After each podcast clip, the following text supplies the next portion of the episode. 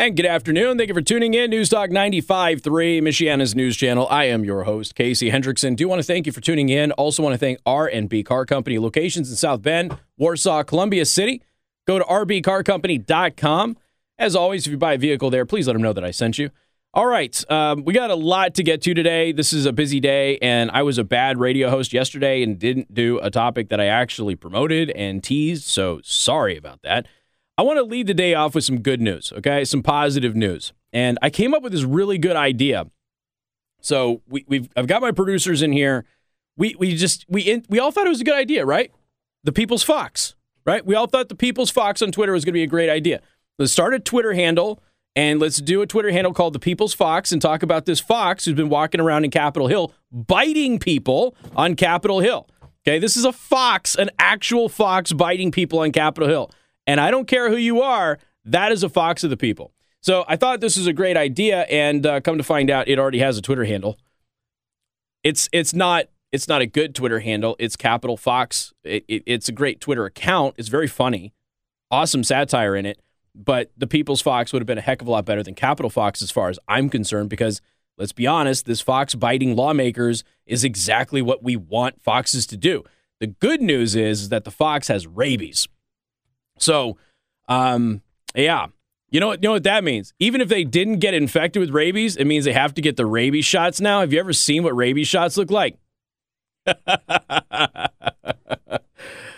the idea that lawmakers are going to have to go through the rabies protocol, I'm sorry, brings me great joy because it's not pleasant. If you haven't seen it, do do yourself a favor, go look up going through the rabies regimen because it is awful.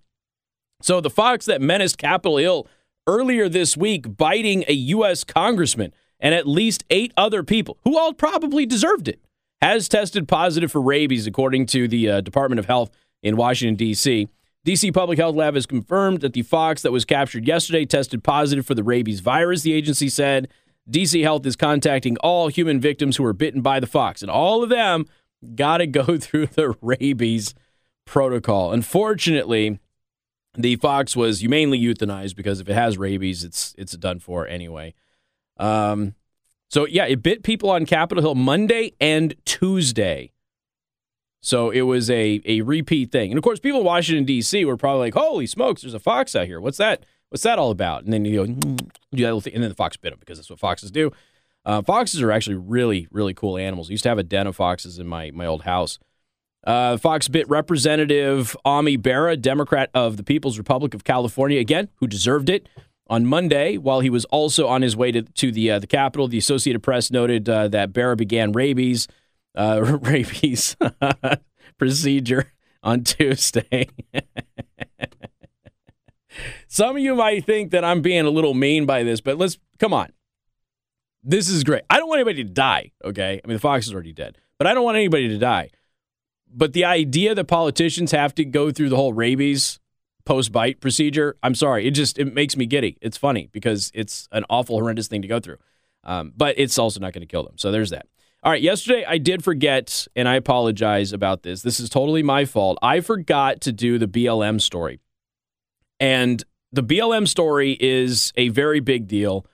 I should have done it yesterday. I don't even know how I missed it. I think it just got buried in the show prep and I just totally forgot about it. And what ended up happening is a since it was the title of the live stream and I had teased it on the the commercial promotions that run here on the station, what had happened is a bunch of you were very angry and decided to send me messages in all sorts of ways and places and you let me know that you were angry about not talking about the BLM story. So, what it is is Black Lives Matter has been caught again buying real estate. Now, this is this is the latest example. Another mansion has been purchased by BLM. This one cost $6 million. So, Black Lives Matter co founder Patrisse Cullors lashed out at racist media coverage that exposed her $6 million mansion in Los Angeles that was purchased with donor funds. The report was published by investigative journalist Sean Kevin Campbell, a black man, in New York Magazine on Tuesday. New York Magazine, by the way, liberal magazine. So you have a black reporter, liberal magazine, publishing all of this, and yet she's calling the media racist for reporting on it. Now, this is what the third or fourth real estate scandal involving BLM in the past several months. Remember, there was a, a the, the initial real estate scandal was talking about how many properties Patrisse Cullors had purchased. Then we ended up finding out, again, these are expensive properties. Then we ended up finding out that Black Lives Matter, Patrisse Cullors, purchased the former head, well, not head, headquarters of the Communist Party in Canada, eh? The former headquarters of the Communist Party in Canada. She purchased that mansion for her her her lover slash spouse. I don't know if they're married. Too lazy to look it up. So they did that, and now we've got this story. So we've got multiple real estate purchases. Then you have another massive real estate purchase in another country, and now another $6 million mansion. So multiple mansions have been purchased by BLM, who again is supposed to be out there advocating on behalf of, of the poor and the downtrodden, particularly in the black community, and, and that's not exactly what they're doing. Now, I told you when Black Lives Matter first started, and we started seeing all of these, um, all of these stories about them, and they were really becoming mainstream, and people were asking me, why do these groups keep popping up? I would routinely tell you they are they're basically money laundering scams. That's generally what they are. Not always specifically money laundering, but they are designed to generate revenue. They're designed to serve as a fundraising mechanism for one political party. This is how these things get set up. This is why they go so so viral. This is why a political party will always back these groups because they serve as a de facto fundraising arm for that party. Um, then, of course, you found out that Act Blue, which is the fundraising mechanism for the Democratic Party, was processing all of the payments and all of the donations to Black Lives Matter. And Act Blue is, of course, saying, no, no, no, we're not taking any of this. This is not a funding mechanism for the Democratic Party. That's not what's happening. Except the fees and stuff like that that Act Blue collects go to the Democratic Party. So even if they weren't siphoning off actual donations, fees were, of course, benefiting the Democratic Party. And it was funny watching the news media pretend that that's not how the fees and everything else um, won't work. So, what do we have here? Uh, yesterday's article in New York Magazine is a despicable abuse of a platform that's intended to provide truthful information to the public. She said, This is Patrisse Cullors on Instagram. Journalism is supposed to mitigate harm and inform our communities. That fact that a reputable publication would allow a reporter with a proven and very public bias against me and other black leaders to write a piece filled with misinformation, innuendo, and in, in, incendiary opinions is disheartening and unacceptable. Now, keep in mind, this is the same Black Lives Matter that's already been caught multiple real estate scams, uh, well, scandals, I should say, not scams, scandals, uh, multiple vehicle purchasing scandals, and and has been making some of their donations disappear so much so that they were actually forbidden from continuing to fundraise until the investigation was over because people are wondering where the money is going. It's not being accounted for in the proper ways. So Kohler has purchased this property in October of 2020 in Los Angeles, Los Angeles Studio City neighborhood. And it was all purchased with donor funds. Stop giving your money to them. There are plenty of other leaders in the black community that have been fighting for the black community that are not racist, that are not bigots, and will not exploit young black men for their own greed. Give those people your time. Give those people your attention. Help them with their mission, not Black Lives Matter. We got more coming up. Newstalk 95.3, Michiana's news channel. Hey everybody, Casey Hendrickson here for Faber's B Window. Look, you don't want your neighbors knowing your business. And if you have crappy windows, that sound's going to get out of your house they're going to be all up in your business. They're going to know everything that you're doing, whether it's legal or not. So go to bwindow.com and have Favors B Window install brand new windows. Not only are you going to save money because your your inside climate is not escaping to the outside and you don't have to run your furnace, your air conditioner as much, but you're going to improve the aesthetics of your house, your curb appeal, which of course is going to improve the value of your home and you're going to get a lot more privacy. You won't be able to hear the vehicles out on the street as much, the neighbors doing whatever they're doing in their yard as much. And of course, you'll maintain your privacy as well. And right now, if you go to B Window, B Window is offering up to 50% off windows, siding, doors, and porch conversions, plus a $1,000 gas card on every qualifying purchase, which should last you three or four days at least with the current gas prices, and a 15 year unsecured financing for up to $100,000. All of that is available with Favors B Window right now. Please go to bwindow.com and let them know that I sent you.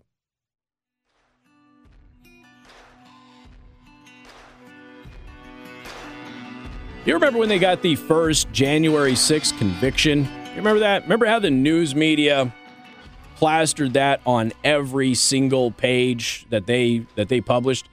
It was linked in every single article on an unrelated news story. They ran with it on their nightly broadcasts. They would not shut up about it, right? They would not shut up about it. Well, there's been the first acquittal of a January 6th defendant. And wouldn't you know it, the media is nice and quiet about that. Isn't that strange? It's, it's very weird. It's almost like there's an agenda or something. So, for the first time, a person has received an acquittal for involvement in the January 6th Capitol breach. This is uh, justthenews.com. U.S. District Judge Trevor McFadden, not related to the local McFaddens, on Wednesday acquitted New Mexico engineer Matthew Martin. I actually don't know if they're related. I, I, I'm assuming not because the judge seems reasonable on four misdemeanor charges after the defendant testified that he thought police allowed him into the Capitol on January 6th of 2021. McFadden said Martin's assertion was plausible based on videos from that day. The judge, a Trump appointee, said prosecutors did not prove a case beyond a reasonable doubt. People were streaming by and the officers made no attempt to stop the people, McFadden said. So this goes back to what I was telling all of you from the next day the very next day after January 6th happened, and we were starting to break down all of those videos. I was doing this for uh, premium subscribers and in additional content as well as on the radio show. There are several different locations in which people entered the Capitol on January 6th. In some locations, the crowd started the violence. In other locations, it appears that government agents seem to initiate the violence. In some locations, the police initiated the violence with crowd control devices. One of which, in fact, that first crowd control device is being accused of killing one of the Trump supporters who passed away that day. There's an active lawsuit pending in that particular case. And then in the other instance, you had law enforcement open the door and wave people through. And that's what we're talking about here if you were one of the people in that area, not the other areas, okay? The other areas are obviously, you know, there's different circumstances, different things happen in those areas. But if you were one of the people who entered the Capitol in the area where police opened the door and waved you through, how could you possibly be charged with any crime? Now, most of these folks are facing like trespassing charges, okay? They're not facing anything serious. And if you're going to wave people through into the Capitol, and you go through because hey you're wave through and you walk through and you don't engage in any violence you don't engage in any vandalism you're literally just walking through the halls of the capitol yelling and chanting and, and that sort of stuff. That's all you're doing okay? You're peacefully protesting. And many people most people who went into the capitol were in fact peacefully protesting. Very few people actually engaged in any of the violence. So that's that's just again the reality of all of this and anybody who's honest about their coverage of this will be able to admit that that is true if somebody says the opposite, don't believe that person. That person's not telling you the truth. So you have these people walking through who have been waved through by law enforcement. That's a part of this trial. And the judge said, look, the prosecutors have not proven at all that this person broke the law. They were allowed in. And if they were allowed in, they could not have broken the law by entering the Capitol building. So you can't you can't hold them responsible for it. Now there's going to be an awful lot of fact checks that have already been published about how you know being let into the Capitol because there's tons of these fact checks being let into the Capitol was that was just the police being scared. So the police were scared and outnumbered. So rather than allow the crowd to get violent, they just let them in. Well, it doesn't matter what their motivations for letting them in were. They let them in. And if you let them in, you are inviting them into your home. So prosecutors argued that Martin should have known that he could not enter the Capitol after seeing broken windows and hearing an alarm. But McFadden countered that the crowd size and the police conduct undermined that argument. Martin also became the first January 6 defendant to testify in his own case, and he said that he believed an officer waved him into the Capitol rotunda that afternoon. I do think the defendant reasonably believed that officers allowed him into the Capitol, McFadden said. Now, keep in mind, the video that we have of this rotunda, the, the surveillance video on the rotunda, the video that we have of that, the government fought to keep secret and hidden from all of you.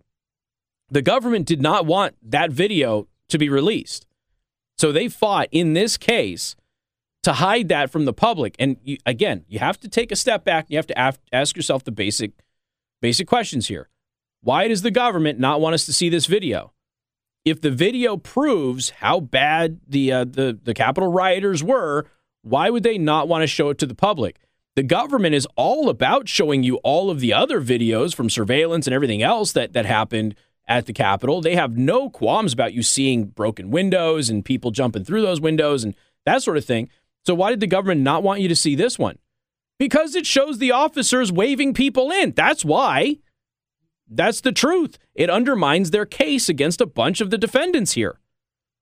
So the government is actively promoting one one narrative to the public by releasing surveillance video and evidentiary video that was recorded by people who are in the crowd or officers themselves or what have you. They're okay with that stuff being shown everywhere, but they did not want you to see officers on the rotunda waving people in. And because they didn't want you to see that, you have to ask yourself are they actually prosecuting these cases in a correct and honest way? Or is this basically a giant witch hunt? And I'm sorry, but if you think that this is not a witch hunt, and I'm not saying that there aren't some people who deserve to go to jail here, but if you're if you do not understand or acknowledge that this is a witch hunt, there's something wrong with your medulla oblongata because you're a little messed up in the head. It's probably because of tribalism and other nonsense, but this is this is undeniable. And anybody who spends 10 minutes, this is going to take you a little bit longer than three or four or five minutes. Anybody spends 10 minutes looking at this stuff will see cases where the police waved them through. The police removed barriers. The police allowed them to enter the Capitol at various points. There's not one door to the Capitol, there's a lot of them. And different things happen in different areas of the Capitol. So if you don't acknowledge that, you're just not an honest person. I don't I don't know how else to say it. Now, if you're ignorant of it because you haven't done enough research on it, that's fine. Just keep your trap shut and let everybody who does know about it talk about it so that way you're not muddying the waters with what you believe may theoretically have happened, having absolutely no evidence whatsoever. Uh, let's see. The judge stressed that the officers were grossly outnumbered and he was not criticizing them. I think that they acted responsibly and reasonably throughout. Martin did not shout when he went inside, the judge said. He did not raise his flag. The case uh, may set an important precedent for January 6 defendants who are likely to use Martin's argument in future cases. And as long as they were in the areas like the rotunda or some of the areas where they were let in, guess what? It's going to be an effective defense. Now, if the prosecution can show, even if they were waved in, they still damaged some stuff in the Capitol or what have you, those folks are still going to be in trouble. But we also know that there wasn't a lot of damage to the Capitol. The news media tried to run with tens of millions of dollars in damage and that sort of thing. That ended up not being the case. What it ended up being like 100 grand or something like that was the total damage. There, there's there's virtually no damage uh, to the Capitol at all. So for a massive crowd that we had on January 6th, you know, breaking into the Capitol and rioting and everything else, there sure was a large amount of things in the Capitol completely untouched and not destroyed. And the other thing that I've always pointed out is while you will see people damage some things and break some windows and, and misbehave, you will also see people walking behind them in these videos, picking up trash, putting statues back, cleaning things up after the actual uh, hooligans, if you will, were doing what they were doing in the Capitol. So there's a large part of that portion of that crowd that was inside the Capitol. that's actually cleaning up after them. And again, if you don't acknowledge that, you're just a dishonest person. I don't really know what else to say. MNC News Time is 3:31. Time to check out Impress Jewelry Creations, creating meaningful jewelry for the moments that will last a lifetime. Well, we got breaking news. It's not rabies, but Pelosi has COVID. She has tested positive for COVID. Uh, if you missed the uh, the People's Fox earlier, the beginning of the show, I look. I'm just going to rename it. I'm sorry, it's not Capitol Fox. It's the People's Fox. The People's Fox was biting a bunch of people at the Capitol the past couple of days. They caught it. It tested positive for rabies. So now a member of Congress and eight other people have to go through the rabies regimen. Uh, Nancy Pelosi has tested positive for COVID, and uh, she was at a White House event yesterday. So another another close proximity to the former Vice President Joe Biden with a COVID positive case. Uh, so you know, again, we'll we'll keep you informed on anything dealing with this, but uh, uh, we'll we'll see exactly what what develops from it. This is only uh, you know about two hours old, so but they're announcing it on the the cable television networks right now. So again, Pelosi has tested positive for COVID. Of course, Jen Psaki tested positive um, not that long ago, she's already back to work. at least until she leaves for MSNBC. All right. Uh, what else do we have here? Okay, go and cue my audio, please. Uh, duo of producer people. So this this is a very important piece of audio that I'm going to play for you, and this involves the Atlantic. And for, for the record, the Atlantic is a horrible newspaper. The Atlantic is not a paper that anybody should take seriously. But Anne Applebaum is one of the reporters over at Atlantic, and she was asked a very good question by a student at the University of Chicago. And he asked her a question about something that she had written about the Hunter Biden laptop. I want you to listen to the question, which I thought was a great question. It was well worded, very articulate, very to the point, nothing biased about the question at all. And also, I want you to listen to her response. Here it is. Let's take a. Amazing. Thank you. Thank you for doing this. Really appreciate it. I'm Daniel Schmidt. I'm a freshman at the University of Chicago. My question is for Ms. Applebaum. Um, so in 2020, you wrote, Those who live outside the Fox News bubble do not, of course, need to learn any of the stuff about Hunter Biden, referring to his laptop, of course. Uh, a poll later after that found that if voters knew about the content of the laptop, 16% of Joe Biden voters would have acted differently. Now, of course, we know a few weeks ago the New York Times confirmed that the content is real. Do you think the media acted inappropriately when they instantly dismissed uh, Hunter Biden's laptop as Russian disinformation? And what can we learn from that in ensuring that what we label as disinformation is truly disinformation and not reality? Okay, let me just pause it real quick because what a well formulated question. You, know, you wrote this about the Hunter Biden laptop. Um, we, we've got the Hunter Biden laptop that's confirmed. It's actually been confirmed since October of 2020, but the New York Times just confirmed it in 2022. And it's just a very good question. It's like, look, people label this misinformation. It's not misinformation, it is accurate, it is 100% true. What can we do going forward so we don't label true things as misinformation? This is a great question. You know, if you're sitting there doing a forum about journalism and media and, and all of that stuff, that is a great question. I think you did a fantastic job in asking that question. It was asked the appropriate and proper way. But here's her response. Listen to this. I mean, my, my problem with Hunter Biden's laptop is I think totally irrelevant. Oh. I mean, it's not Oh. whether it's disinformation It's or, I mean, I don't mm-hmm. think the Hunter Biden's um, business relationships have anything to do with who should be president of the United States. So Right. I didn't find, I don't find it to be interesting. I mean, that, that would be my problem with the, that as a, as a major news story. I don't find it to be interesting. I don't think Hunter Biden's business dealings are relevant to who should be president of the United States. Here's the problem with that. Okay. Um, you've got multiple government officials in Ukraine who have accused Joe Biden of working with his son and his brother to steal upwards of $50 million from that country. You've got multiple, multiple business dealings with unsavory people, including Russians, including members of the Chinese Communist Party, including the uh, government officials in Kazakhstan. Uh, do I need to remind everybody that Hunter Biden got a lot of money from a Russian oligarch's wife? Do I need to remind everybody about that? Come on, everything Russia or has been affiliated with Russia is supposed to be canceled right now, right? And guess what? Hunter Biden used Air Force Two to fly to a lot of these business deals, and his dad was in the same country with him at the same time that a lot of these business deals went down. And Hunter Biden got lots of money from these people, and suddenly, magically, there was a meeting with Joe Biden that came out of nowhere. Okay, why is the mayor of the largest city in Kazakhstan's son? Why is he meeting with Joe Biden? What business he have with Joe Biden, who at the time was the vice president of the United States?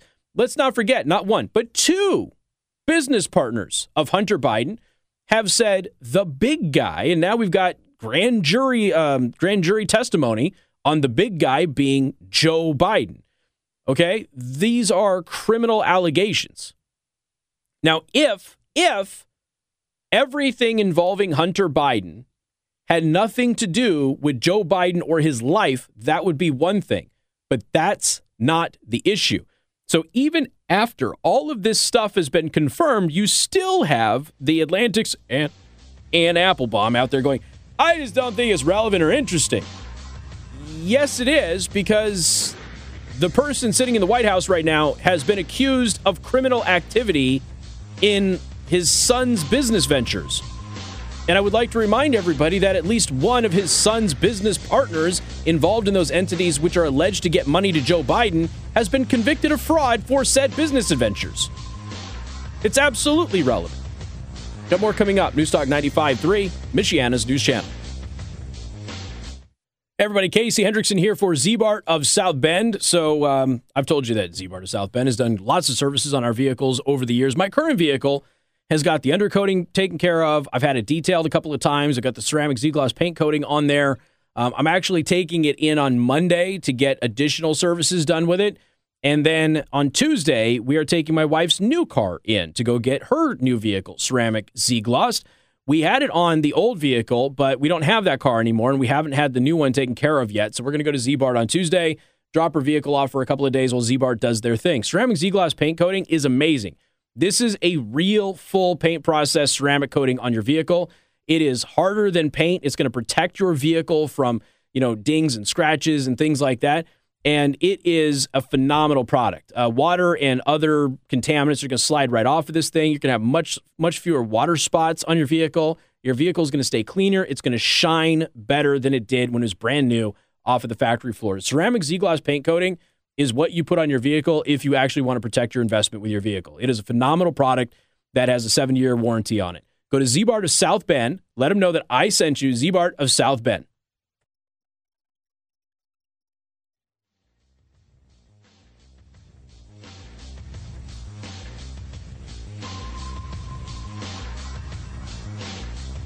Yeah, as we were uh, we're just discussing this during the commercial break on the live stream on rumble.com slash Casey the host. You can go watch the live stream there. Please hit that subscribe button and join us.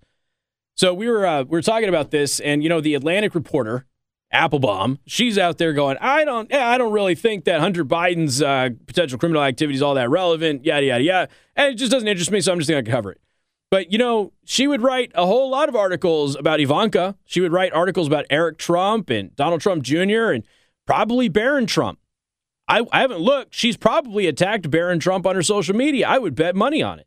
So, again, this is how disingenuous they are. But I want to remind everybody cue my audio, please. I want to remind everybody this is a montage of the news media spreading for about two weeks a debunked seven hour call gap on January 6th for Donald Trump, which has been completely debunked. Yet another, another lie about Trump debunked. This is a little montage of the media doing that here recently.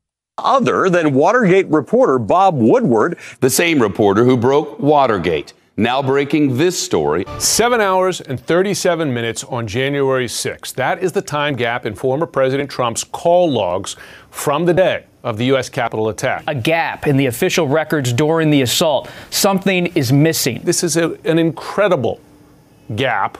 It's just extraordinary. Who was he talking to? What was he doing? There was a seven hour, 37 minute gap in the log. That gap was seven hours and 37 minutes. Seven hour and 37 minute gap. Okay, I I have literally a minute and 10 seconds of extra content of that. But you get the point, right? You get the point. Do I need to play them more or do they get the point? I think they get the point. 40 seconds of it, I think you get the point. There's an additional minute and 10 seconds of that exact same thing, pushing a debunked narrative. It's not real. There was no seven hour and 37 minute gap in calls, but they pushed it. They pushed it. And after that story fell apart, what did they do? They went out there and they started pushing that there was some kind of a White House visitor log issue, right? They're trying to get that one off the ground right now. You realize we're at a point, and here's the thing while they were pushing this, a lot of you didn't even know about it. And that tells you something because we have a media that's now pushing conspiracy theory after conspiracy. This is why I call them Blue Anon. Okay, they are Blue Anon. That's who they are. They will push conspiracy theories and they have pushed so many debunked conspiracy theories about Trump that we're at a point now where nobody is paying attention to them when they accuse Trump of doing anything. That's that's the truth. I mean, it's a positive development that people are now seeing this as much more skept- much more skeptically than they used to. But I've got another minute and 10 seconds of that. Of them talking about this. But it was a hoax. It wasn't real. But they ran with it anyway. And you had all of the uh, the usual players in there. You had throw some Shepard Smith in there too. You know, all the night uh, nightly host comedians and all of that stuff. It was all nonsense. All nonsense. None of it was real. But that didn't matter. Did not matter that none of it was real. So then you come into where did this other story go? There we go. Uh, CBS. Okay, so let's let's take a look. CBS did talk did talk about the latest Hunter Biden bombshells. ABC and NBC completely ignored them. After almost a week of ignoring the multiple revelations in the mounting Hunter Biden scandals in favor of gushing over former President Obama or Joe Biden's sister, CBS Evening News returned to reality and ran an in depth report on Hunter and James Biden's shady business dealings in China. Now, they're avoiding Ukraine. They don't want to talk about Ukraine. They don't want to talk about his shady business dealings in Russia.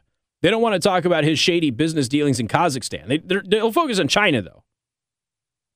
Meanwhile, ABC World News Tonight and NBC Nightly News, who were preoccupied with stories on actor Will Smith's outburst at the Oscars or the weather, could not be bothered to cover the story.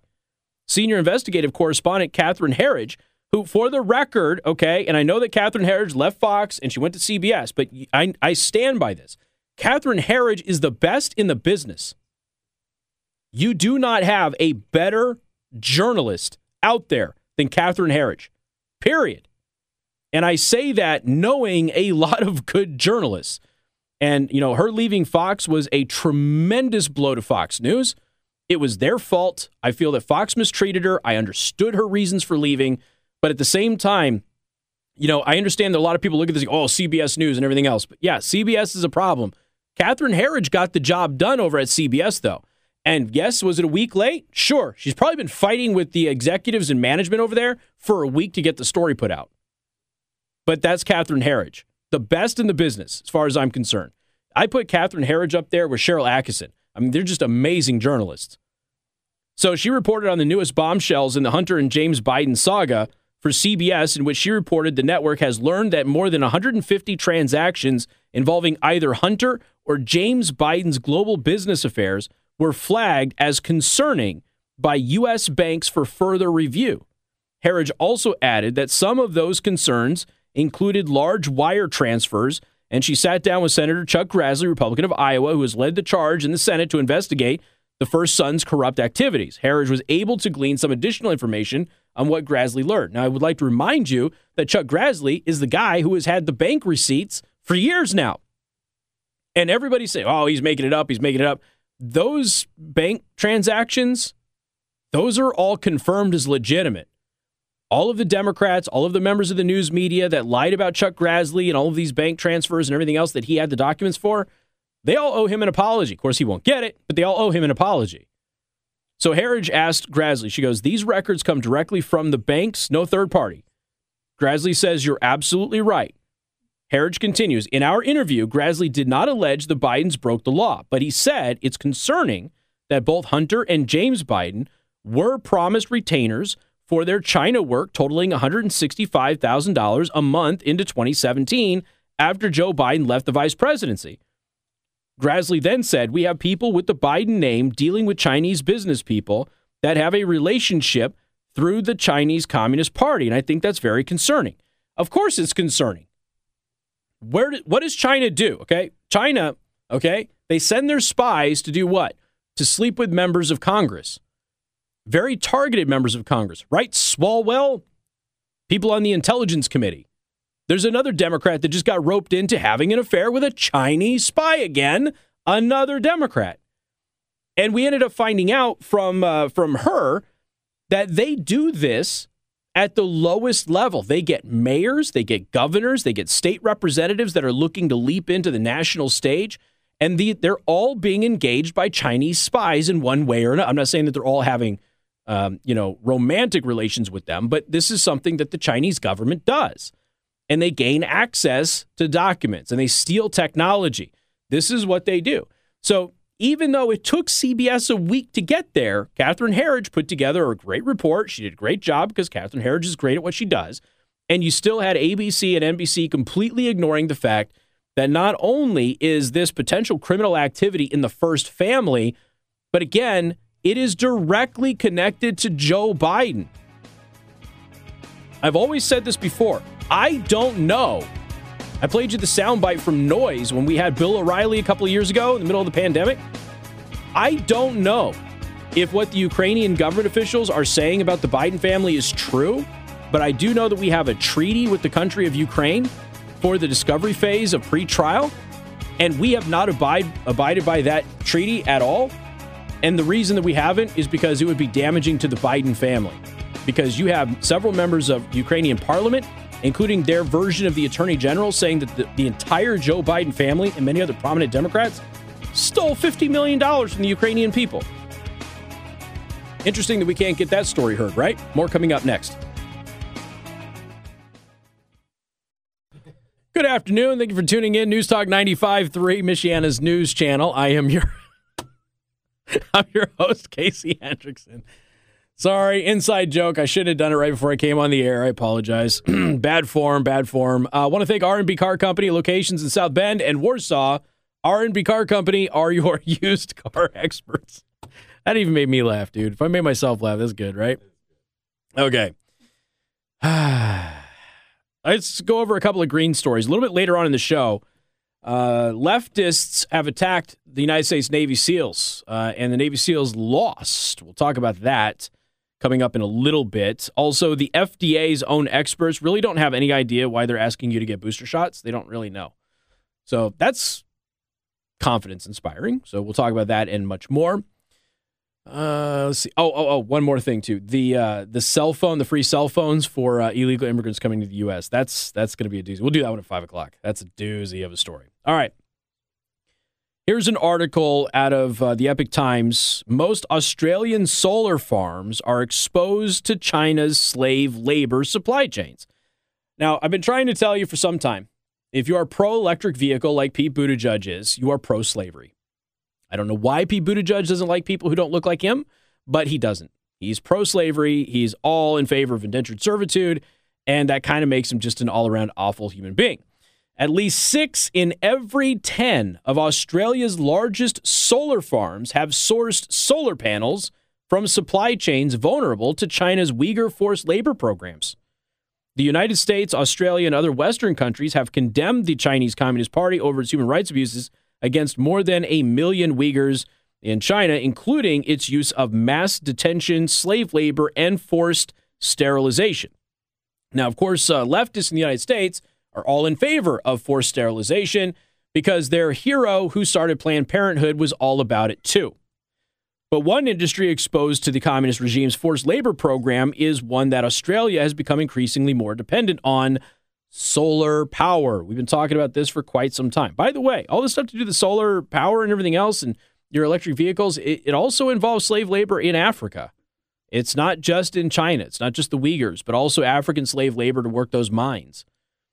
A groundbreaking report from May of 2021 titled In Broad Daylight revealed several solar manufacturers operating out of China had either been directly involved in Uyghur slave labor or sourced polysilicon, a primary material used in nearly all solar panels from suppliers who were. An investigation by the Epoch Times has uncovered that at least 60% of Australia's biggest operating solar farms feature arrays of panels made by one of these companies. So 60% of the solar farms in Australia are made with slave labor in China. Panel makers uh, include Jinko Solar, Chinese Canadian company, Canadian Solar, uh, Trina Solar, JA Solar, Ast- Astro Ast- Astronergy, okay, uh, and Longi, uh, which had all been found to be customers of one or more polysilicon suppliers engaged in Uyghur slave labor programs. So, if you have any solar panels from any of those companies, congratulations, you support slave labor too. That's okay. You're okay with slave labor as long as it makes your iPhone charge.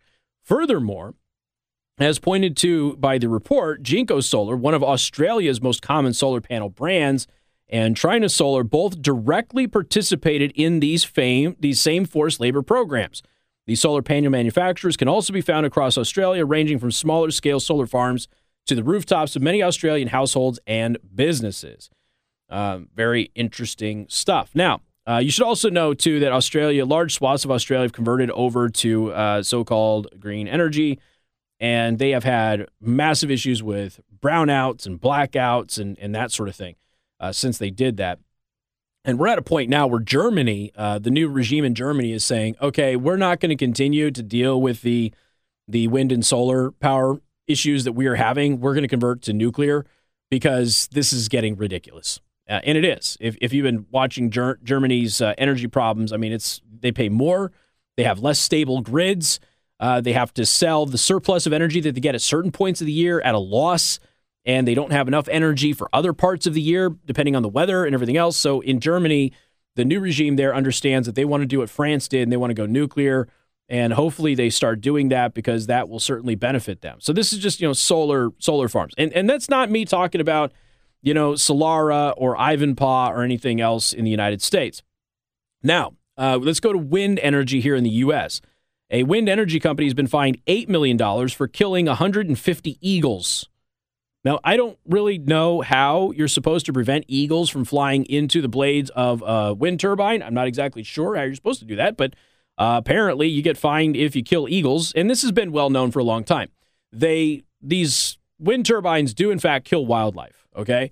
They kill wildlife. They're more dangerous to wildlife than a border fence on the southern border of Mexico would ever be. And yet, the environmentalist groups always use environmental impact to try and stop the border wall on the southern border. The green energy company NextEra, NextEra Energy, subsidiary of ESI Energy, pled guilty to violating the Migratory Bird Treaty Act on Tuesday. Isn't that the same one that protects the Canada geese? The Migratory Bird Treaty Act, isn't that one? Because we got four treaties that get rolled into that one, and that's why we have too many geese everywhere. You see the Elkhart sidebar? Okay, this is me ranting. You see the uh, that Elkhart has no idea how to deal with the Canadian geese. Hey, Mayor Roberson, go to Elkhart County, get out of the city limits, go to Elkhart County, and just ask a couple of people on the side of the road how you should handle the the overabundance of Canada geese in Elkhart. Guarantee you they will provide you with solutions that you never even conceived of. All effective and all perfectly safe for human beings. Anyway, so the Migratory Bird Act is violated by ESI Energy in Wyoming federal court, according to the AP. Wind energy companies are allowed to apply for a permit that grants them immunity from the inevitable bird deaths that result from the massive turbines. You know what else kills birds? Solar power plants. You ever heard of the term streamers? You're not. in Your, have you heard me tell this story a million times or what? You just know that. Josh is like, oh yeah, they do. Yeah, okay. So keep in mind, I'm from the desert. Okay, I'm from I'm from a couple of miles away from Ivanpah. Okay, and Solar is in Arizona. Ivanpah is on the border of California and Nevada, and there's something called streamers. Have you heard of what a streamer is? Do you know what a streamer is? Do you know what a streamer is? No. Okay. A streamer is what happens to a bird after it gets death rayed to death by the solar array from the solar plants. They literally phaser death birds midair.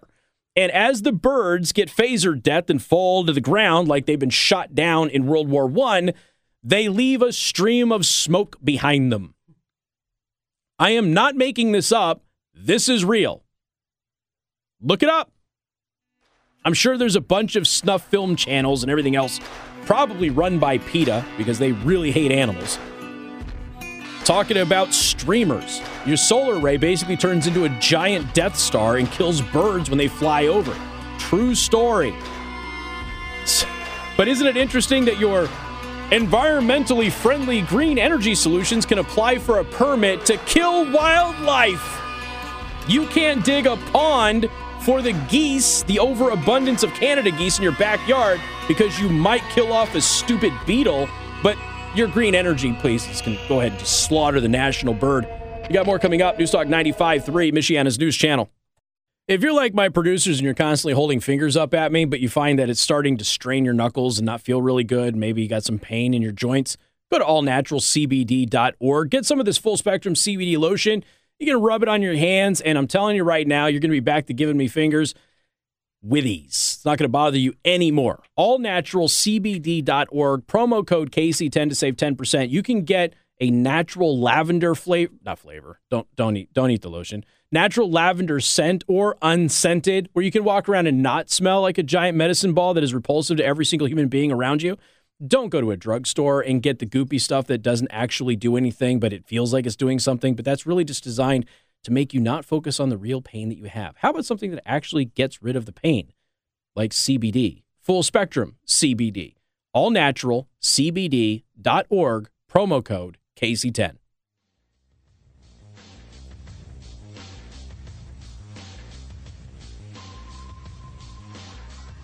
And good afternoon. Thank you for tuning in. News Talk 95.3, Michiana's news channel. Don't forget, you can watch the live stream rumble.com slash Casey the host the phrase of the day today for the comments section on Rumble is the people's fox.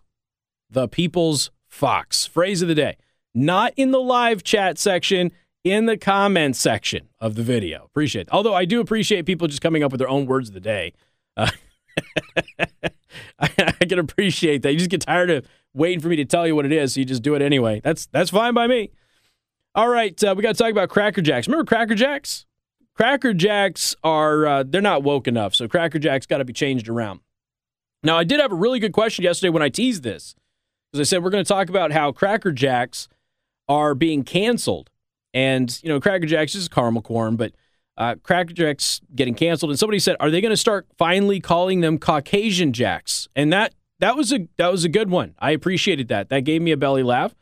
Uh, it was, I, I think, really funny and and good nuance there. No, no, because again, you're allowed to make fun of white people, so you are allowed to call white people cracker. That is okay. Um, unless, of course, you're in my presence and you're not white and you do it, and then I'm going to probably figuratively throat punch you because that's racist. So, Cracker Jack is now being changed to a much more horrible sounding name, Cracker Jill. and I don't know if there has ever been a better name for a meth head at a trailer park than Cracker Jill. But there you go, world. You have a new nickname for meth heads at a trailer park. Do you enjoy being taken out to the ball game? What do you eat with your pack of peanuts? Thanks to gender equality, the answer should no longer be Cracker Jack. In a men maiming move, Frito Lay has repackaged its iconic candy. Since manly mentions are jacked up, whoever wrote this for Red State had too much time in their hands. Uh, feminists everywhere can now tear into a box of Cracker Jill. Now, for the record, I'm not opposed to Cracker Jill. Just make it a different flavor. Make it chocolate. I don't know. From what I understand, you ladies just suck down chocolate all the time. So make it like bonbon chocolate flavored. They make chocolate caramel uh, uh, popcorn. Have that be Cracker Jills. Let Cracker Jack continue to be Cracker Jack instead of just being, you know, woke idiots. Official Frito Lay's YouTube channel boasts an ad in praise of the improvement. The company subscribes to a contemporary common concept people are unable to live aptly unless they see others who look like themselves. Sometimes all it takes to believe that you can do something is to see someone who looks like you do it first. What? Okay, can I can I ask a serious question here? And I, I genuinely mean this. What the hell does Cracker Jack do for a living? So what what do what?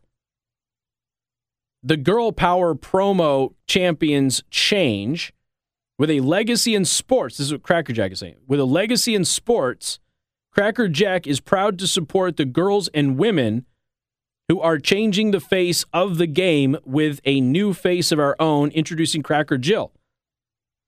Okay. Well, since we're on the subject of women's sports, does Cracker Jill feature any trans women on them? Gotta ask. Uh, let's see. I, I, I just they then did a revised version of "Take Me Out to the Ball Game." What? Oh my God! They changed the "Take Me Out." Okay, take me out to the. I'm not going to sing this. Take me out to the ball game. Take me out to the crowd. Buy me some peanuts and Cracker Jill.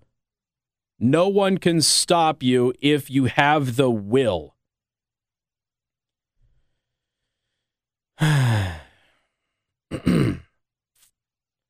um, can I? I feel like I'm going to get a little salty here because we got to talk about peanuts. Um, are we still allowed to have nuts at a ball game, or is that because of how it could be inferred? Is that now not acceptable? And and do do we get upset if somebody has nuts to eat but other people don't, but want said nuts? And how how does I'm asking about trans nut issues here for peanuts and everything else at a ballpark. That's what I'm trying to ask. How how do we address this situation going forward now? Because I don't know if we're going to deal with a, a situation here. With I, I, if you're looking, if you haven't seen this, uh, I'm looking at the the box of Cracker Jills, and all they are is a bunch of poorly dressed women with bad hair. And I don't know how that is supposed to motivate girls and women to do better in the workforce, which they seem to be advocating. Sometimes all it takes to believe you can do something is to see someone who looks like you do it first, but they're not doing anything on the Cracker Jill bag except dressing poorly. Are you looking at them right now? Are any of those outfits appealing at all? Do we want to motivate women and girls to dress like that in any way, shape? No. No. Okay. Female perspective. What do you think? Nope. She says no too. Not not a this is Frito Lay saying this on the YouTube channel. Sometimes all it takes to believe that you can do something is to see someone who looks like you do it first. And that's the motivation to changing from Cracker Jack to Cracker Jill. But Jill doesn't do anything, just like Cracker Jack doesn't do anything. If you, you know, here's the thing if you wanted to make this accurate, every single one of those, because they're all different races of women, of course, because Cracker Jack has only been white. But if you if you really wanted to make this accurate, every single one of those women, they would all be different races. Okay, I'm all for that but every single one of them would be obese because we're talking about Cracker Jacks and Cracker Jacks are not healthy. That's what should be happening. They have a hashtag Cracker Jill. I your your entire world is stupid. I don't know what else to say. I I we are canceling Cracker Jack because we want to motivate women and girls, so we made Cracker Jill. And somebody thought that was a good idea. How about this? Let's um in the spirit of of women thinking they can compete with men in athletics. In the spirit of that, why don't why don't we sell both Cracker Jack and Cracker Jill? And you have to choose which one you actually want to buy. And then let's see who buys more of, of which one. And then at the end of the year, we could just go ahead and decide who actually wins this thing out. And I'm willing to bet there's a lot of women who don't want to buy Cracker Jill. This is a perfect opportunity for you to have a new thing, call it Cracker Jill, and have a different flavor that doesn't compete with Cracker Jack. And you could have had both, the best of both worlds but you didn't take the opportunity. Instead, you had to go ahead and cancel man because this is a misandrous society that is anti male in every way, shape, and form. Do you actually think that a woman came up with this idea? Because I don't. I I find I find it impossible. You guys believe that a woman came up with this this whole thing? No. Do you think a woman came up with this? Josh says no. You? No. They don't think a woman came up with it. I don't either. I, I don't think, I do not think that they came up with this. I think this is a pasty white, fat white dude who came up with this idea to try to appease to women. Why? Because he's probably trying to diddle his secretary and she's not interested. And he's like, this could be on my resume. See, Jill, I named Cracker Jills after you, Jill. It's not going to work. She doesn't like you, dude. Sorry. Stop trying so hard. You know, there isn't a guy out there who supports Planned Parenthood, right? Not one. Not a single one. The only guys who support Planned Parenthood are the ones who don't want their girlfriends to have kids. More coming up, 95.3 MNC. Hey everybody, Casey Hendrickson here for Five Star Painting. So uh, they're not painting my house yet, but we've gone through the process of having Five Star Painting out to the house and – ah, the wife and I are still in a bit of a disagreement about the color. Uh, we like the same colors. It's really about the shade, and that's where the color consultation comes in over at Five Star Painting.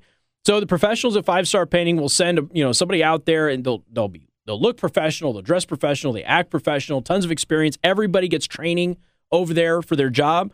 And at Five Star Painting, the color consultation is with, you know, you need to get a painting done, whether it's interior or exterior, but you don't know what colors to do Or maybe you have a situation like my family has where we're in a little bit of a disagreement on what to do and we're not sure which one will work better. That's where the color consultation comes in. And so the color consulta- uh, consultation will, you know, basically show you which colors are, are going to work, which which they don't recommend and that sort of thing and and you can actually know that you're going to be getting the best possible color combination on your home or in your room and it's going to be picked by professionals. So you can settle disputes like with us or you can actually get some guidance if you don't really know where to go. Go to 5starpainting.com. Right now the cost of paint is actually going up all over the world because of everything that's happening. But if you mention me, if you say Casey sent you and you go to 5-star painting and you you set your project up, you will get free paint for your project. So go to 5starpainting.com, set up your appointment for your consultation today, and mention me. And when you do your project, you'll get free paint with your project. 5starpainting.com. And good afternoon. Thank you for tuning in. News Talk 95.3, Michiana's news channel. I am your host, Casey Hendrickson. Why is it always the silly topics? Like, why is it? It's always the silly topics that motivate people to call. All right, the Glass Doctor of Elkhart and St. Joseph County phone line 574 25 95 95 3. That is 2595 953. Uh, Cracker Jacks are being renamed Cracker Jill, I think, because a fat, pasty white guy is trying to diddle his secretary. But I don't really have another explanation for it because it doesn't make any sense. Uh, Rob, welcome to the program. Good afternoon. Hey, how you doing? Hi. So, on the Cracker Jill, are they going to keep the same picture and still call it Cracker Jill? Because the trans part. Yeah, well, no, they have one, two, three, four. They have five new characters, and I am not sure if any of them are trans. And then the other thing is, is uh, Cracker Jill going to keep the nuts? I think so. Yeah, that would make Uh, it trans yeah. too. Not it? not a full transition in the uh, in the recipe. I will say this: none of the new characters, they're all different races, but none of the new characters are dressed like a woman. So maybe that's their nod uh, to the other side. I don't really know. I don't know. Yeah. It just kind of cracks me up. Da cracks you up. Ha ha ha ha ha. All right, all right, Rob. Appreciate it, man. Take care. Yeah, thanks. it's, it's just crazy. Oh boy, I don't know why. I honest, honestly, I don't, I don't know why people do these sorts of things, but they do, they do, and it's a giant waste of time. But what are you gonna do? Like I said, it was a perfect opportunity. If you're Frito Lay, what you do is you come out with a new flavor.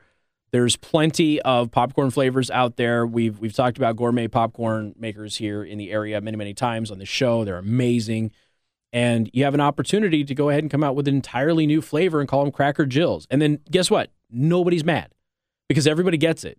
Everybody understands that. You're expanding your product base. You're also appealing to, you know, to another segment of the population.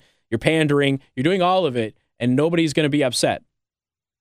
But when you just replace Cracker Jack with Cracker Jill just because you want to be woke, and then you want to pretend that this is about inspiring girls and women to uh, to be successful in life, when it's clearly not.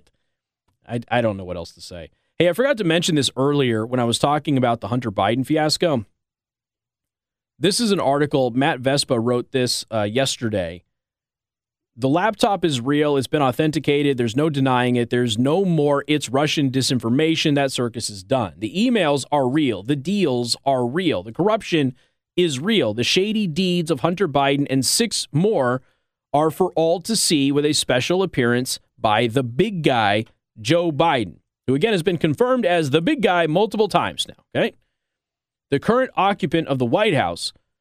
So, as more things drop from this treasure trove of a hard drive, we have a college recommendation letter written by Joe Biden for the son of a Chinese business partner who worked with Hunter Biden. This kid applied to New York University, Brown University, and Cornell University. And look, we have an email chain to prove it. The Biden White House can no longer run away from this, so they just don't comment anymore. The Chinese business partner was someone that Hunter did business with at BHR, an investment firm. So in 2017, Joe Biden wrote a college recommendation letter for the son of a Chinese executive who did business with Hunter Biden. The former vice president has repeatedly denied discussing Hunter Biden's business ventures with his son, which we all know is a flipping lie. Fox News Digital obtained emails between Hunter Biden and his business associates involved in his firm Rosemont Seneca's joint venture with Chinese investment firm Bohai Capital and BHR. Hunter held a 10% stake in BHR as recently as last year. The White House previously acknowledged uh, all of this. And then Hunter's attorney told the New York Times in November that he had since divested. Now, while he has since divested, he's still listed as a part of the company. So they're claiming that he's divested from it, but he's still listed as having shares of that company. In an email dated January 3rd, 2017, and sent to Hunter Biden and his business associates Devon Archer, who's now been convicted of fraud, and Jim Bulger, CEO of BHR, Jonathan Li, writes Gentlemen, please find the attached resume of my son, Chris Li. He is applying the following colleges uh, for this year, listing Brown University, Cornell, and New York University. Li goes on to attach an updated version of his son's CV in a subsequent email. Hunter Biden has been under federal investigation for his tax affairs since 2018, and that was also something that the media said was not true. Uh, Fox News first reported in December of 2020 that Biden was a subject or target of the grand jury investigation. A well placed government source told Fox News all of this, and according to the source, a target means there is a high probability that person committed a crime, while a subject is someone you don't know for sure has committed a crime. The federal investigation into Hunter Biden was predicted in part by suspicious activity reports, SARs, regarding suspicious foreign transactions, which, of course, we talked about a lot on the show.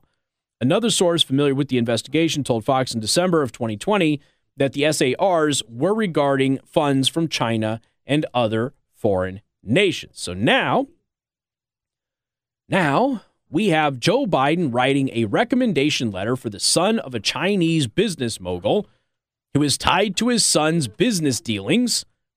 And you're supposed to you're supposed to assume that Joe Biden has never talked with his son about his business dealings with China. Yet he wrote a recommendation letter for this Chinese person's son? Is that at all, okay, at all plausible? Of course it isn't. It's absolutely not plausible. But that's that's the whole story. All right, 574 25 95 95 3. Uh, John, welcome to the program. Good afternoon. Uh, Casey, hi, this is John. Hi there. Uh, this is a little bit loosely connected, but I think we need to have a revolution. and the revolution is when the states were assigned their colors for Republican or Democrat. Okay. I, am reading from Wikipedia. Mm-hmm.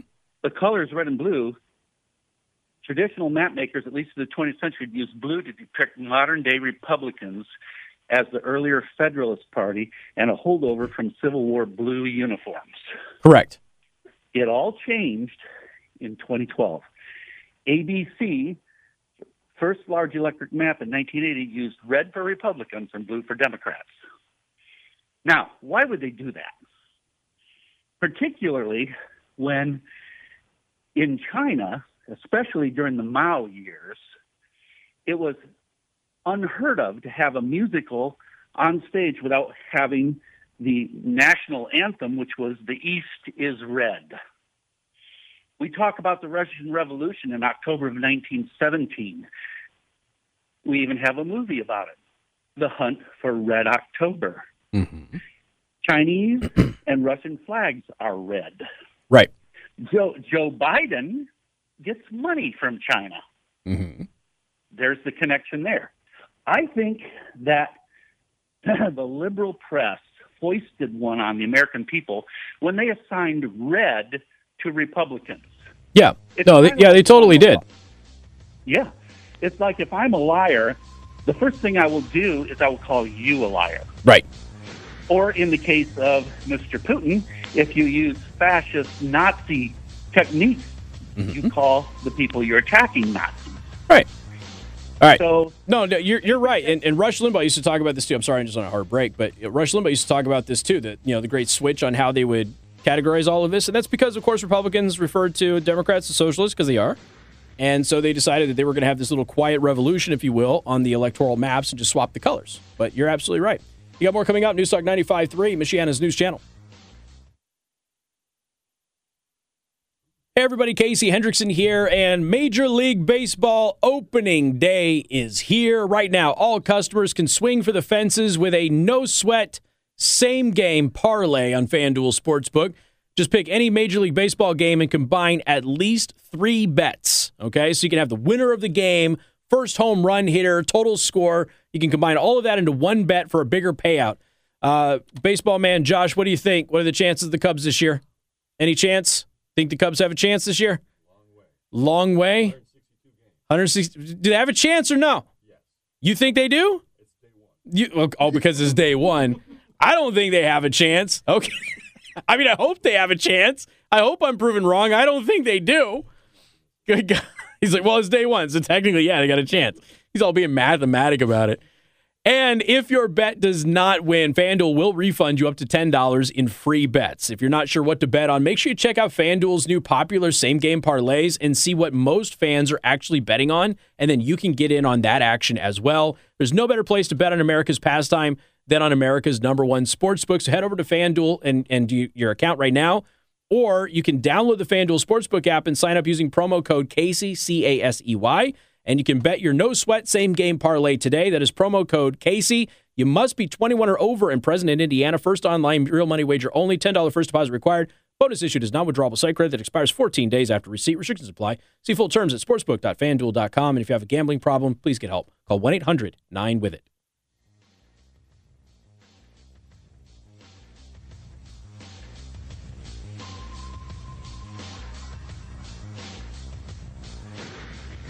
If you're watching the live stream on Rumble, you know what the hashtag we're using today is. I don't think I'm to say it on the air. They go, don't ask me what it is. Josh asked me what it is. Don't ask me what it is. If you're watching on the live stream at rumble.com slash Casey the host, you know what the hashtag is. I've already given my boss enough uh, mini strokes today. I don't think I need to give him any more. But uh, the Navy SEALs, we got to talk about this. This is um, this is a real, real crappy story.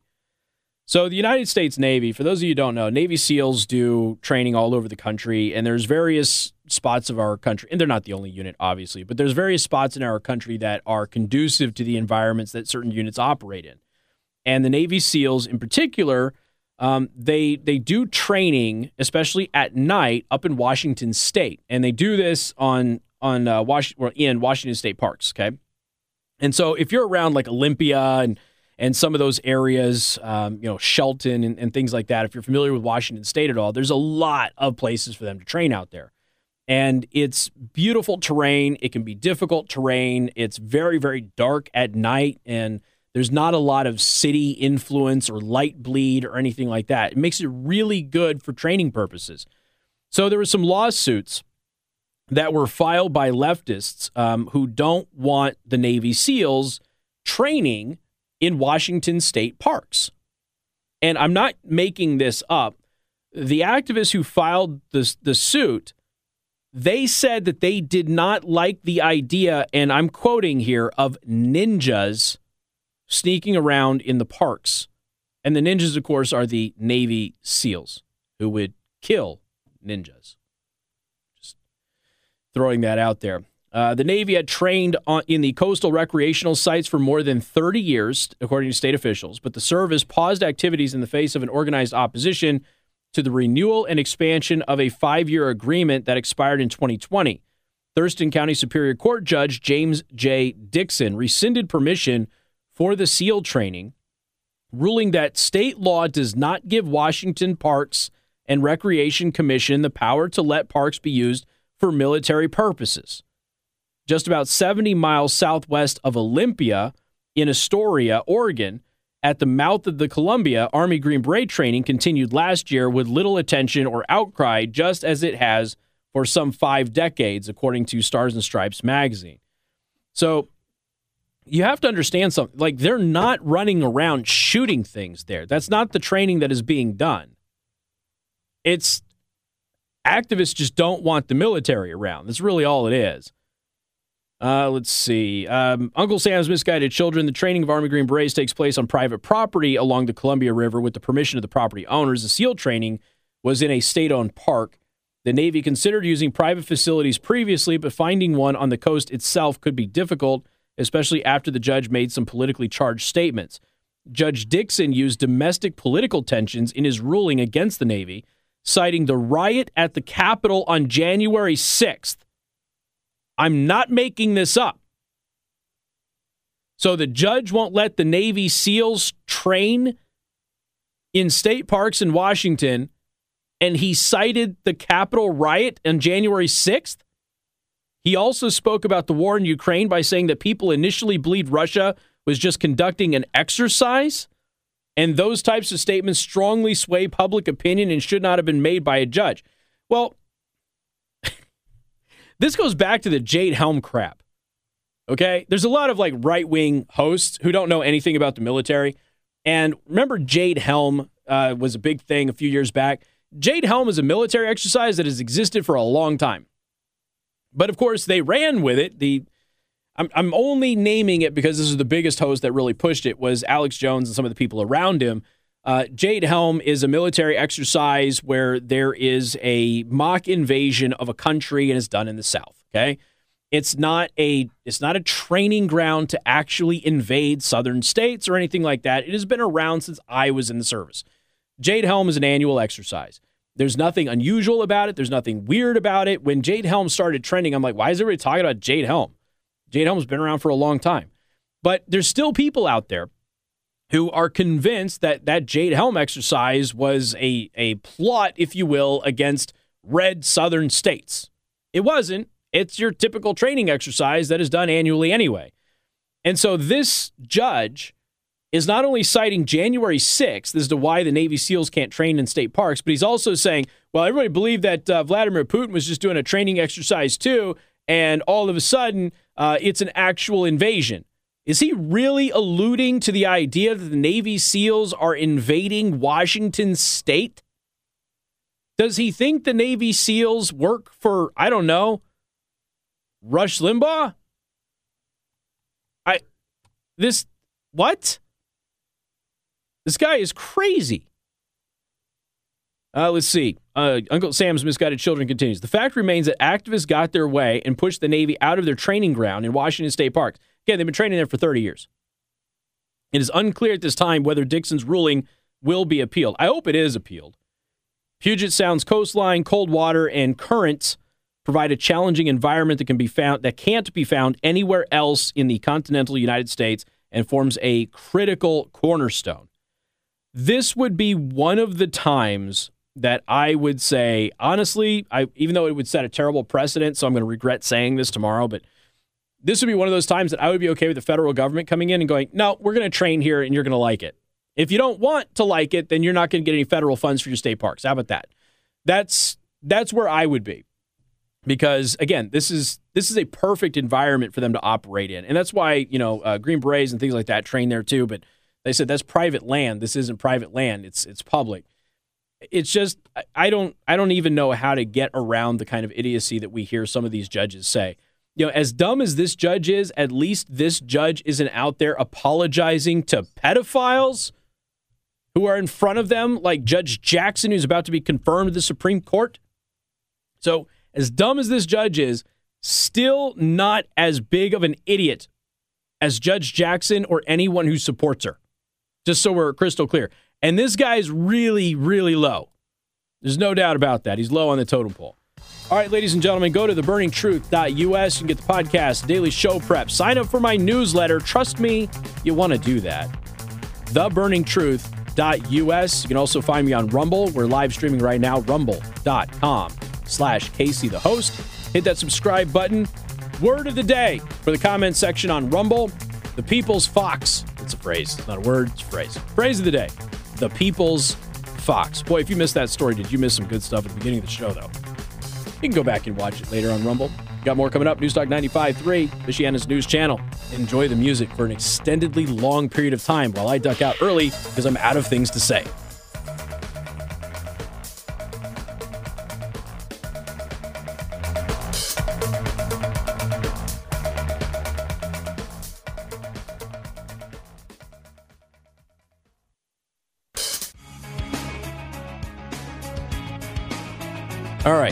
Can you hear me now? Looks like we looks like it might be okay now. All right. Ladies and gentlemen, we apologize. Some gremlins happened and we don't know exactly what went on with our macro here, but we weren't trying to play you that many commercials, I promise.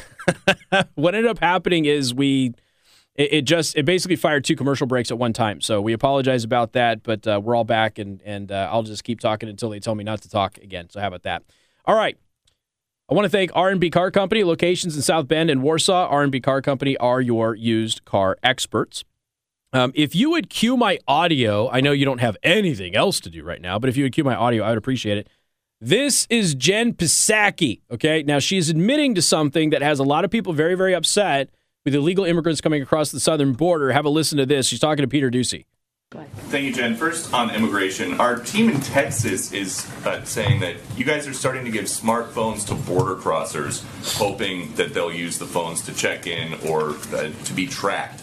Uh, which part of that is supposed to deter people from crossing illegally into the states?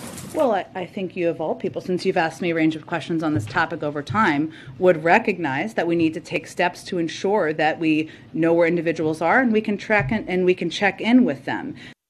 Okay, so um, this is the latest thing, and the White House is spinning this in a bit of an interesting way. We are giving free cell phones, free smartphones to illegal immigrants who are coming across the southern border right now. And the defense of this is that the phones will be used to track the illegal immigrants in the United States. Now, this is there's two things that end up happening here. One, you're admitting that there's a problem keeping track of people coming into the United States. And two, you're assuming that they aren't going to ditch the phone the moment they can or otherwise disable the tracking mechanisms on all of this. So, this is kind of the story here. We're on, uh, what is it? Uh, Mediaite, okay? White House Press Secretary Jen Psaki, uh, who is getting ready to leave here soon. By the way, very salty. I told you she is salty. She's salty with uh, Peter Doocy. She confirmed today a report that the Biden administration is giving cell phones to illegal immigrants in order to, quote, track and check in with them. Right. Okay. Uh, Fox News broke the story. And of course, it was labeled as conspiracy theory and all of that other stuff until it was confirmed. In the first part, uh, the Fox report shared a video where a line of people were walking and reported, New, we are in Brownsville, Texas where we are once again witnessing the mass release of single adult migrants from federal custody. And I watched the video of this earlier, and I, there's hundreds of people, just hundreds of people being let into the country. I'm told many of them are given these phones by a government by the government to track them and allow them to communicate with ICE, but there's no way to stop them from being tossed. Right. You know, you remember many years ago when I was criticized by a couple of immigrant groups for saying, you know, just, uh, you know, those little like rice sized tracking devices that we have. Yeah, just right in the neck. Just go and just give it to them. And people are saying, oh, no, no, that's a, that's a human rights violation. What is, why is this different? Why is this different? You want to come to the country? We're going to let you stay in the country. You have, you have a choice. Look, you get the tracker or you turn around, you go home. Which one do you want? Your choice. We'll give it, we'll give you the choice, like talking to a kid. It's your choice. Choice A, choice B. It's up to you. Choice A, you get uh, you get a tracker in the neck. Choice B, you get to go home and we don't have to deal with you anymore. So, but if you look at, it, I mean, they have pictures of the phones and everything else, and uh, I mean, you know, they look like they're they're relatively nice phones, but all smartphones kind of look the same nowadays. Uh, today's press briefing, Fox News' Peter re- referenced the report, told Psaki, our team in Texas is saying that you guys are starting to give smartphones to border crossers, hoping that they'll use the phones to check in or be tracked at the border. And he asked a very simple question How is this supposed to deter people from crossing illegally into the States? Great question. The answer is it doesn't. It doesn't deter anybody. That is kind of the point. Of course, she said, Well, you've asked me several questions about this, Peter. And because she looked really miffed when she was talking to Peter. See, the sooner that Jen Psaki gets away from White House press secretary and the closer she gets to MSNBC, the more irritated she is getting with Peter Doocy. She's not putting on this this veil of showmanship anymore. she's letting that kind of drop and she's showing really her true feelings about Peter Doocy here because he's made her life very difficult. Um, I, I think she could very well have had one of the most difficult times as press secretary, I think, that I have ever seen. And I know that some people will be like, well, you know, look at what Kayleigh McEnany had to go through and everything else. Yeah, but Kayleigh McEnany had fun. Uh, she was beating on people every single day. Uh, and it was hysterical to watch her do her business because she ran circles around the, the press. It was awesome. Jen Psaki has to come out there and walk back almost every statement that Joe Biden makes.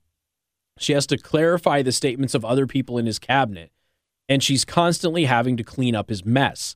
That's very different than dealing with an abusive press corps that is lying about your boss. So Jen Psaki, I think, has not had an easy job. And I, I've told everybody before, I would not be surprised if his entire staff are chain smokers now. I really wouldn't. So again, the White House's excuse is that we are using these phones to track the illegal immigrants in the country so we know where they are, which admits that they were having an issue keeping track of them, which is something that we have been telling you for years and everybody else has been telling you for years. But of course, liberals are always saying, no, no, it's not true. Nobody actually disappears. Nobody actually gets lost. We know where every illegal immigrant is. They all come back for their uh, for their hearings, and that's not true. We know that that's not true. So it's very interesting to watch this kind of play out. Um, ran into this story as well. Got a couple of COVID things for everybody.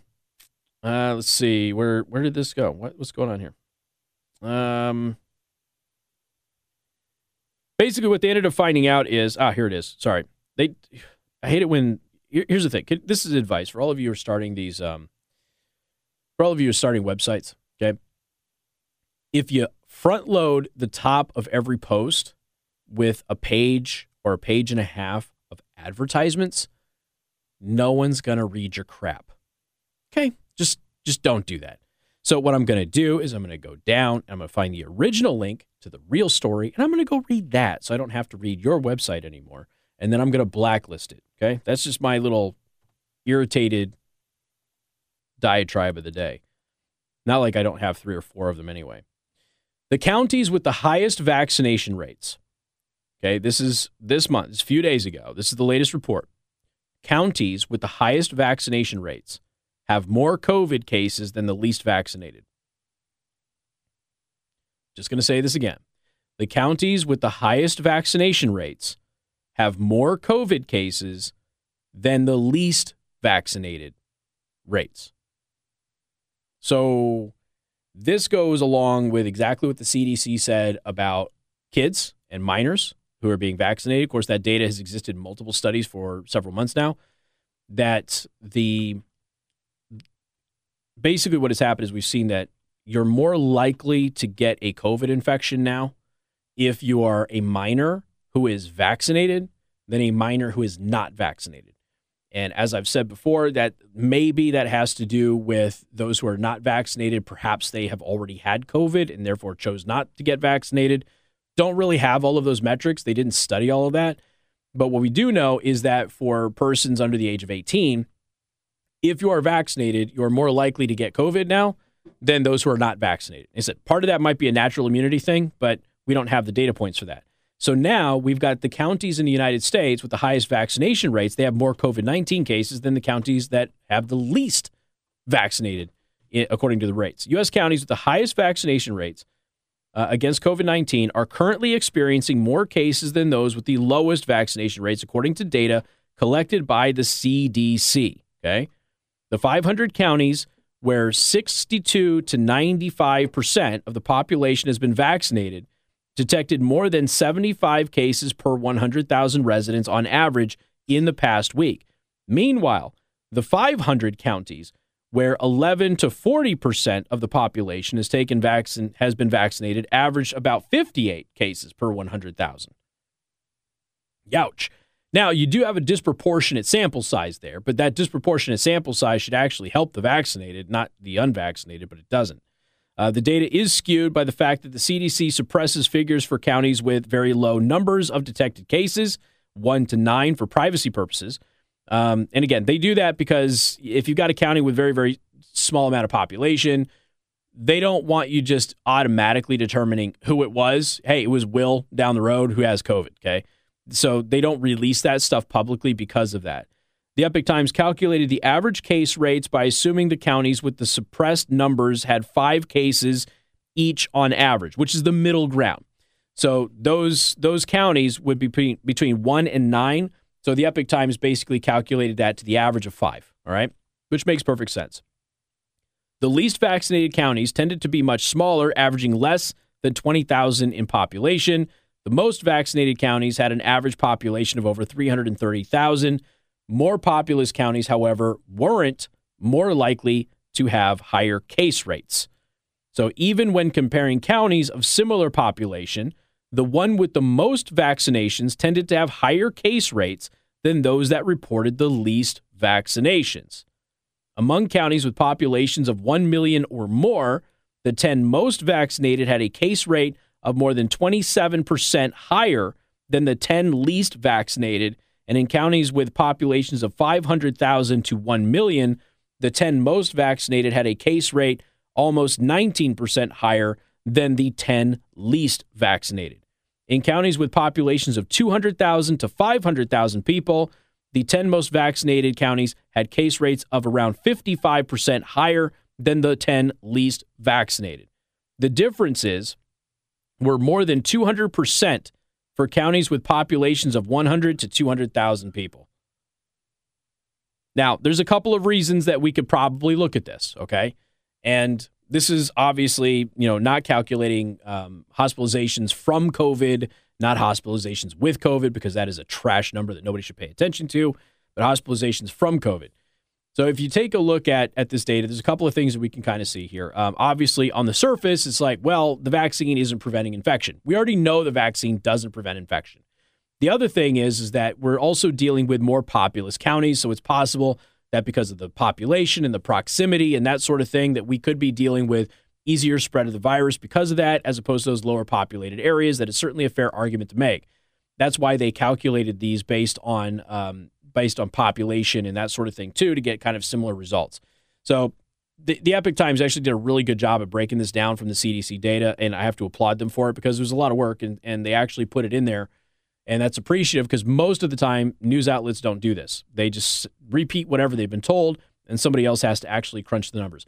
How many times we heard a news story here locally or heard a public health official here locally say something, and I have to pull up the actual state data and county data and go, everything they said to you was wrong, and give you the data here because nobody in the news media wanted to do it because it's, well, it's boring. Nobody likes it. Uh, very few of us nerds out there that actually enjoy crunching statistics. But you also start to yeah, you have to ask a couple of different questions. Okay, um, are are we dealing with you know a number of people who are are you know naturally immune uh, versus people who've never actually had the virus? What are the behavior patterns of those people? You know, in the lower populated counties, are they more likely to have natural immunity than in some of those higher areas? What were the COVID policies in those areas? Because a lot of people, there was just a study done, and I'll, maybe I'll try and pull this up depending on on how the break situation ends up working out here but there was just a study done that showed a majority of people have not returned to their pre pandemic life. I mean, all of those people are losers, but they haven't returned to their pre pandemic life because they're still scared to death. There are people who are still scared to death of something that right now isn't killing anybody, except for in the most extreme of cases. And they're not returning to their normal life. And if we're going to calculate these numbers and show that, hey, vaccinated areas tend to have more caseloads, a lot of those people were people who were stuck in their house, were petrified, had very strict COVID restrictions, weren't allowed to leave their homes, and now they're starting to come out. We've watched this through the entire pandemic, through multiple waves of the pandemic, and, and I've told you every time people start opening up and going back outside again, if they don't have, if they've not had COVID yet, they're going to get it. And what ends up happening? We end up having a new wave of COVID cases because all of those people who sheltered themselves away from the virus are now coming back out into the virus thinking they're safe from a vaccine because they were told the vaccine would prevent infection. And guess what? The vaccine doesn't prevent infection. And that's fine. They were lied to, but you've known for a long time now that the vaccine doesn't prevent infection, yet there are still people out there who pretend that it does. And you've even got the CEO of Pfizer saying that our vaccine booster shots, the fourth shot doesn't even last, you know, two months for crying out loud. So people are getting it. They're thinking they're safe. They're going out. They're not. They're not having any protection almost at all from from the uh, from the virus. And so there could be an explanation in this discrepancy here with the higher caseloads in the most vaccinated areas, because those tend to be heavily blue areas, heavily populated areas with the strictest lockdowns where they didn't leave their house, they sheltered themselves away, and now they're starting to come back out into the sunlight where they're getting exposed to the virus and the vaccine isn't protecting them from getting infected. Maybe, depending on who they are, it'll protect them from going to the hospital, but it won't protect them from getting infected. So I want to be clear I'm not telling you that getting vaccinated is going to make you get the virus or that it's somehow going to increase the likelihood that you get the virus because there's conflicting data points on that. What we do know is that in some research, particularly for younger demographics, it does seem to show that that is the case.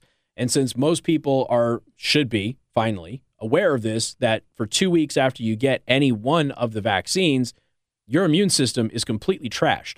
So you have the vaccine between 1 and 2 weeks and so the safe bet is to say 2 weeks, you get the vaccine, you get the booster, for 2 weeks your immune system is just hot garbage. Okay, it doesn't really protect you against anything. And a lot of people get that infection then because they don't actually shelter themselves away until their immune system kind of comes back. So there's a whole bunch of circumstances that could be played into this. It's just that you should you should know that according to the CDC, it's holding the trends with adults as it was doing with the kids.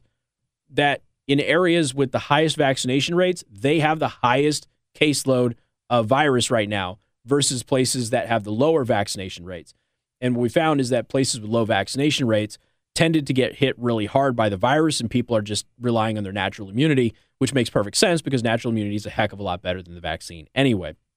So, um, and there's a lot of data that, that kind of conflicts back and forth about natural immunity plus the vaccine. Some data points show that it, it actually helps you. And in other data points, you, get beyond a couple of weeks and you up finding out that it actually hurts your natural immunity and actually dwindles your natural immunity.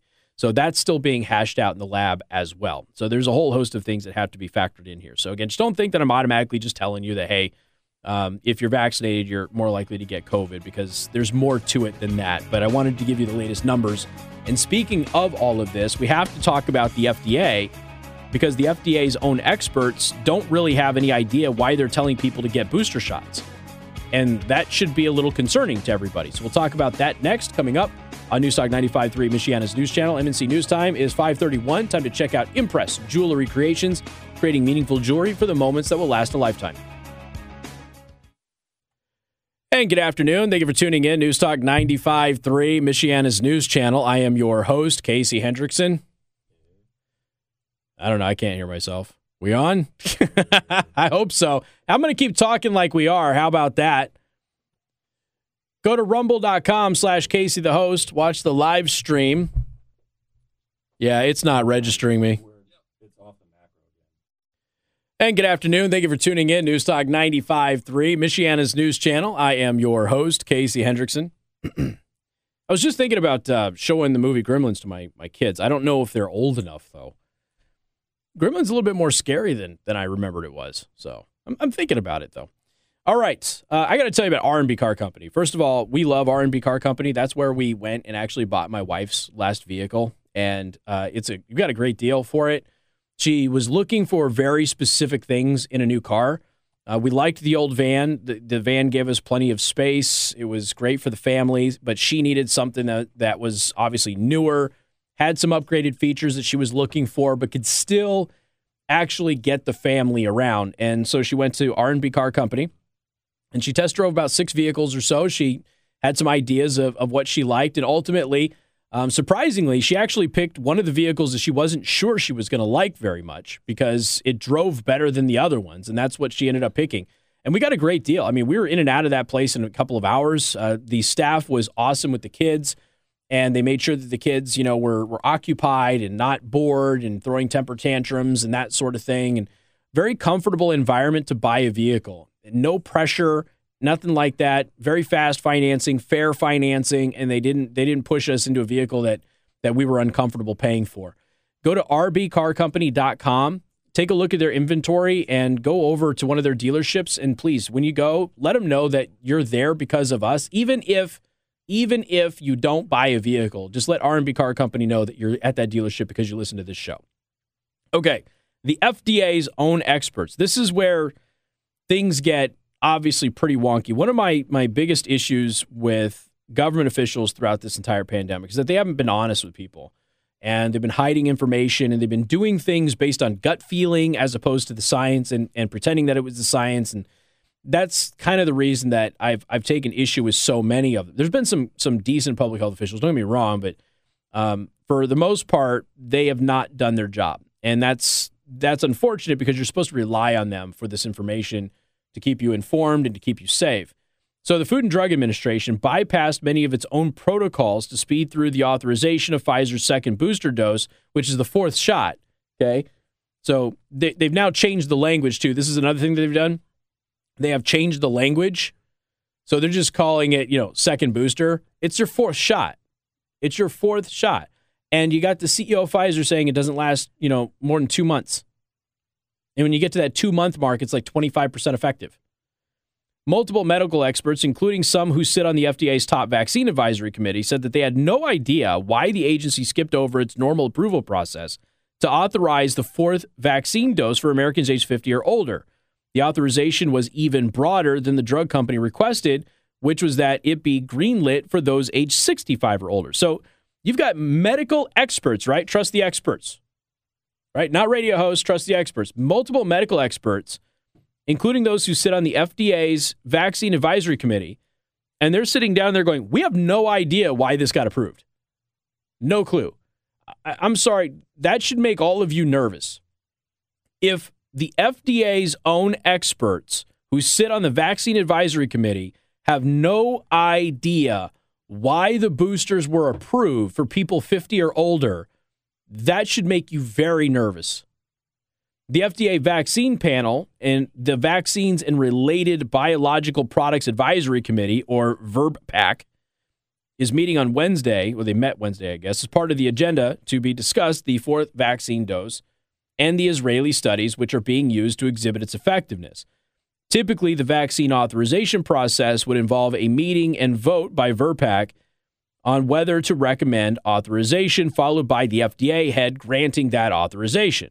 Then the CDC, their vaccine committee, would vote on how to recommend the vaccine, which would then be determined by the CDC director. Okay. So the FDA's advisory committee will say, yeah, we recommend it. The director of the FDA will go, okay, I sign off on it, then goes to the CDC. It's almost like passing a bill in Congress.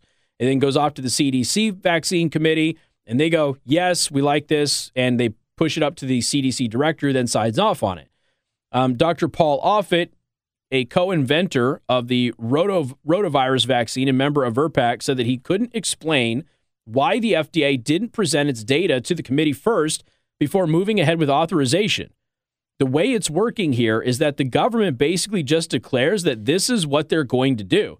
So normally you have this process where it goes through the vaccine advisory committee at the FDA, then the director of the FDA signs off on it, then it goes to the CDC vaccine advisory committee, and then the CDC director signs off on it the vaccine advisory committees are being bypassed completely here. And nobody knows why. So you've got all of these experts going, why aren't they even consulting with us? Why aren't they presenting any of their data to us? The government is just saying, we're going to authorize this. And a bunch of bureaucrats and politicians are the ones that are dictating it's safe for you to get stuck in the arm and not any medical experts because they're not actually looking at any of this. The medical experts aren't being consulted. The medical experts aren't being presented any scientific data whatsoever. Not just politicians. That's all it is.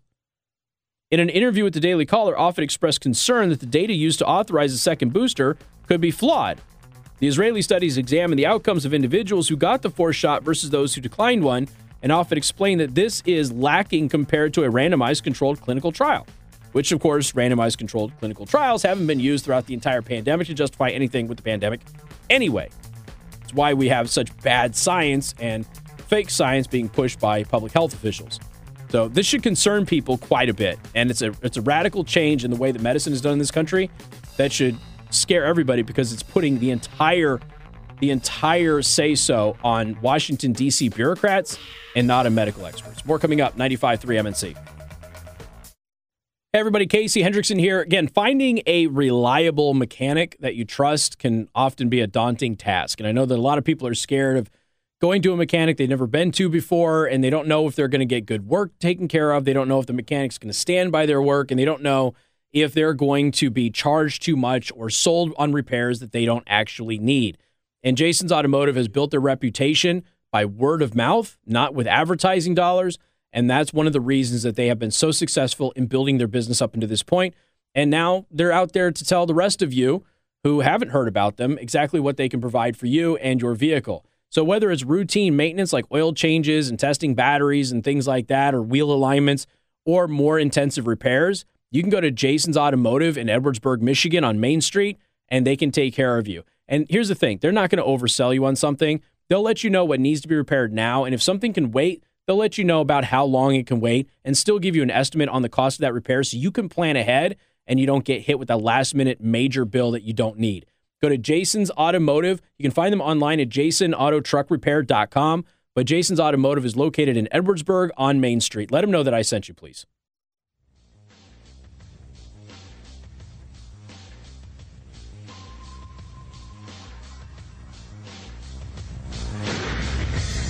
All right, folks, welcome back. Don't forget, subscribe on Rumble, please. Go to rumble.com slash Casey the host. Daily show prep, podcast, musings, and more. Also, the conservative news aggregator, all available at theburningtruth.us. And make sure you subscribe to the newsletter. Big things coming. It's already in beta testing for the new social network and the new website that'll be launching here soon for the general public. So you got to be a part of that newsletter to get notification of when that goes live, theburningtruth.us. There is a rumor out there that uh, 60 Rus- Russian soldiers have basically staged a mutiny and refused to fight in Ukraine. They're now facing prison sentences. The story's in the Daily Mail, though, and I don't really trust anything the Daily Mail says, so I'm not exactly sure how authentic the story is, but this is according to Ukrainian government officials, which could show more unrest and dissent in the Russian ranks. Here's Bill O'Reilly.